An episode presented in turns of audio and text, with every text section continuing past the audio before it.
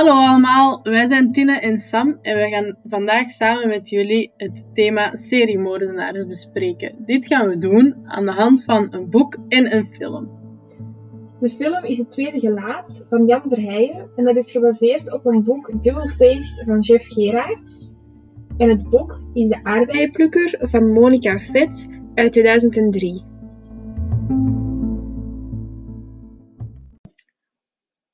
Nu gaan we samen met jullie iets dieper ingaan in het thema. Ehm, in de film en in het boek zien we dat de slachtoffers altijd op dezelfde manier vermoord worden. Dit is iets typisch voor een seriemoordenaar. In de film hebben we in het begin gezien dat er heel veel, ehm, een stuk of zes lijken denk ik, ehm, gevonden werden zonder hoofd. En meer naar het einde van de film toe zien we dan dat in het begin al die meisjes hun haar rood geverfd was. Um, in het boek zien we dat het bijna altijd jonge meisjes zijn. En um, vaak denken ze dat die, dat die meisjes eerst verkracht zijn voordat ze zijn achtergelaten met afgeknipt haar. En ze hadden ook allemaal geen halskettingje meer aan. Het thema seriemoordenaars gaan we ook aantonen door een fragment uit het boek voor te lezen. Ze lag er net zoals de andere meisjes, ook met zeven messteken in haar lichaam, ook met afgeknipt haar. Maar dat had ze waarschijnlijk zo gedragen, want nergens anders lagen er dokken. Haar opengespreide ogen leken naar de lucht te staren. Dezelfde verbaasde blik als bij de andere drie slachtoffers. Die blik was het meest intens onverdraagbaar. Het verhaal is geschreven in een meervoudig personeel standpunt. Dit komt omdat er drie verschillende personages zijn waarin het verhaal verteld wordt. Oh ja, dat is juist! Dat werd door drie verschillende personages verteld. Door de moordenaar, um, hoe noemde die al nu weer? George, denk ik. En dan het nieuwe slachtoffer, um, Caro. Nee, nee, nee, Jette. Caro was het vorige slachtoffer. Dat waren beste vriendinnen, dat is juist. En dan ook nog, um, ja, de politieagent, dat is juist. Ah ja, inderdaad. Ik was al vergeten hoe de personages noemden. De film is chronologisch opgebouwd. In het boek is er ook een chronologische volgorde, maar enkel bij de moordenaar zijn er af en toe uh, een paar flashbacks. Meestal verwijzen die dan naar de moorden die hij in het verleden al heeft gepleegd. In het boek spelen ze ook heel veel met spanning, doordat we de verhalen van de moordenaar zien, van het slachtoffer en van de politieagent. Uh, voelen we overal de spanning bij de moordenaar om niet gepakt te worden, bij het slachtoffer die weet nog van niks en bij de politieagent de spanning om eigenlijk te gaan zoeken.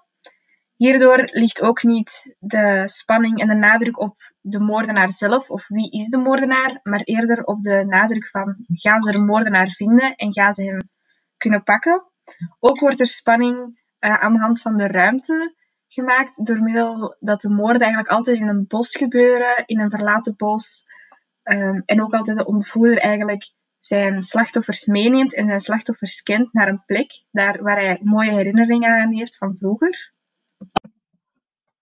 Hierdoor wordt er vooral op het einde van het boek heel veel spanning opgewekt, omdat wij weten um, dat Jette samen met de moordenaar naar het bos is en die zijn daar met twee alleen. Um, ik ga hierover ook een stukje uit het boek voorlezen. Wel belangrijk, iets dat jullie zeker moeten weten, um, is dat in het boek door drie personen verteld wordt. En door, om dat duidelijk te maken, staat er tussen elk persoon dat het boek vertelt eigenlijk, staan er drie puntjes. In het stukje dat ik nu ga voorlezen, komt deze ook voor. Dus ik zal dat ze biedt zeggen wanneer er iemand anders begint te praten. Nog nooit had ik er zo lang over nagedacht wat ik moest doen. Nog nooit was ik zo onzeker geweest. Ik verlangde ernaar om hem te omhelzen, maar was verschrikkelijk bang om afgewezen te worden. Word weer lief, dacht ik. Hou weer van me. Vroeger had ik me zo vaak zo gevoeld. Als mijn vader me wilde straffen, deed hij dat altijd door niet lief tegen me te zijn. Meestal had ik zelfs niet geweten wat ik fout had gedaan om hem zo boos te maken. Ik ging rechtop zitten, ademde diep in en keek hem aan. Wat is er, George? vroeg ik. Nu staan er drie puntjes, dus begint er iemand anders te praten. De opsporing was ingezet en draaide al op volle toeren. Twee politiemannen in een gewone auto bewaakten het pension waar George Staban en een kamer gehuurd had. Zodra hij verscheen, zouden ze hem oppakken. En ook voor het blok waar Jette en Merle woonden, stond een auto. Bert faxte zijn collega's in Noord-Duitsland een, een persoonsbeschrijving van George. En Tina, vond jij dat er um, in het boek origineel werd omgegaan met het thema? Ja, ik vond van wel. Vooral omdat het uh, iets anders was dan de normale verhaallijnen, zoals in de film, dat er maar één perspectief wordt gevolgd. Uh, zoals in de film dan de onderzoekers. Maar in het boek zag je zowel de onderzoeker als het slachtoffer als de moordenaar zelf, waardoor het een hele dimensie gaf en ook interessanter was en het maakte je ook nieuwsgieriger om verder te lezen, omdat je eigenlijk iedereen zijn gevoelens kon meevolgen in het verhaal. Ah ja, inderdaad. Ik vond dat ook wel kei tof, want ja, dat gaf zo een heel ander beeld, ook op het onderzoek en zo. En ik vond het ook wel leuk dat we die twee dan zo konden vergelijken, want in de film was het eigenlijk zo wat meer zoals je normaal iets rond het thema serie, seriemoordenaar ziet. En in het boek was dat dan helemaal anders. Dat was wel tof, inderdaad.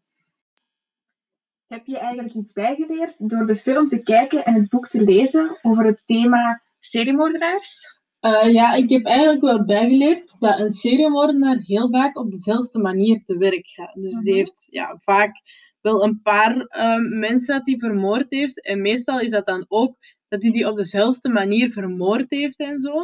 En ik heb ook wel ontdekt dat niet elke seriemoordenaar dat op dezelfde manier doet. Mhm. Dus en dat vaak de manier dat, waarop dat die iemand vermoorde ook te maken heeft met hun verleden en zo. Dus dat die meestal niet zoveel mensen gaan vermoorden omdat ze dat leuk vinden of omdat ze gewelddadig zijn of zo. Maar vaak heeft dat dan te maken met hun verleden en traumatische ervaringen en zo, die dat ze op die manier proberen te verwerken. Inderdaad, dat zijn wel echt de dingen dat dat boek heel hard aantoonde. Dat het echt niet alleen was voor mensen te vermoorden om te vermoorden, maar dat het echt meer uit een angst en uit het van zijn eigen verleden kwam, waardoor dat die mensen vermoorden. Nu gaan we met jullie onze kijk- en leeservaring delen.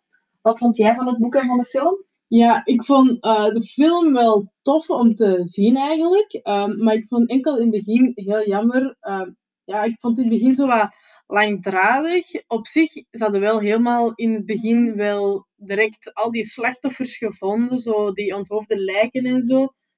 Maar um, ik vond wel dat het heel lang duurde voordat ze echt aan het onderzoek begonnen en voordat er actie kwam in het onderzoek. Inderdaad, want in het begin waren er heel vaak dat ze eigenlijk het verkeerde, de verkeerde hoofdverdachte hadden en één agent had dan eigenlijk uiteindelijk toch al wel de juiste, maar ze wilden hem niet geloven en ze kwamen steeds andere verkeerde slachtoffers en het, het bleef zo een tijd terug en opnieuw en opnieuw opnieuw, waardoor het vrij lang duurde voordat er eigenlijk echt actie kwam en spanning. Ja, dat vond ik wel jammer. Ehm, wat vond jij van het boek eigenlijk? Het boek vond ik wel in het begin heel onduidelijk, doordat er eigenlijk drie vertelsperspectieven waren. En in het begin is het nog niet zo duidelijk dat eigenlijk na elk paragraaf er drie puntjes staan en er iets nieuws start. Dus dat was wel jammer. Maar hoe langer het mee naar het einde van het verhaal, werd het wel duidelijker en werd het ook spannender. Ja, ik vond dat eigenlijk ook wel. Want in het begin, inderdaad, ja, was al voor mij begonnen met lezen. Dus ik vond dat heel handig dat jij al tegen mij had gezegd dat het in het begin zo wat onduidelijk was met die puntjes, waardoor ik ook al wel sneller mee was, denk ik. Mhm.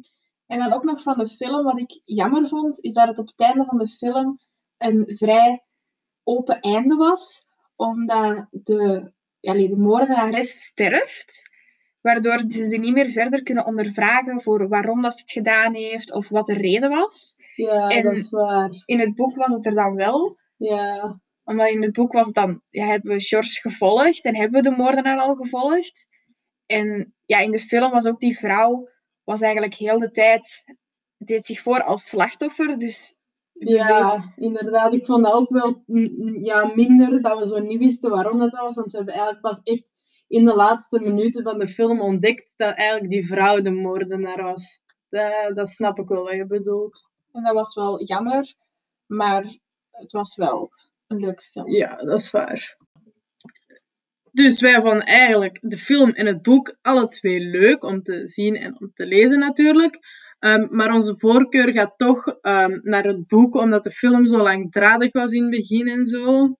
En ook omdat de film, ehm, de, ja, in de film de moordenaar sterft en dat we dus eigenlijk een soort van open einde hebben.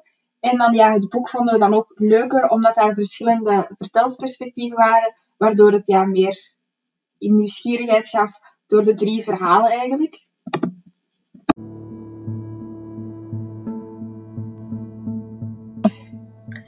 Heel erg bedankt voor het luisteren naar onze podcast The Killer.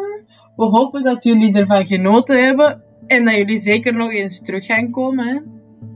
Dus zeker liken, abonneren en reageren. Dag! Bye bye!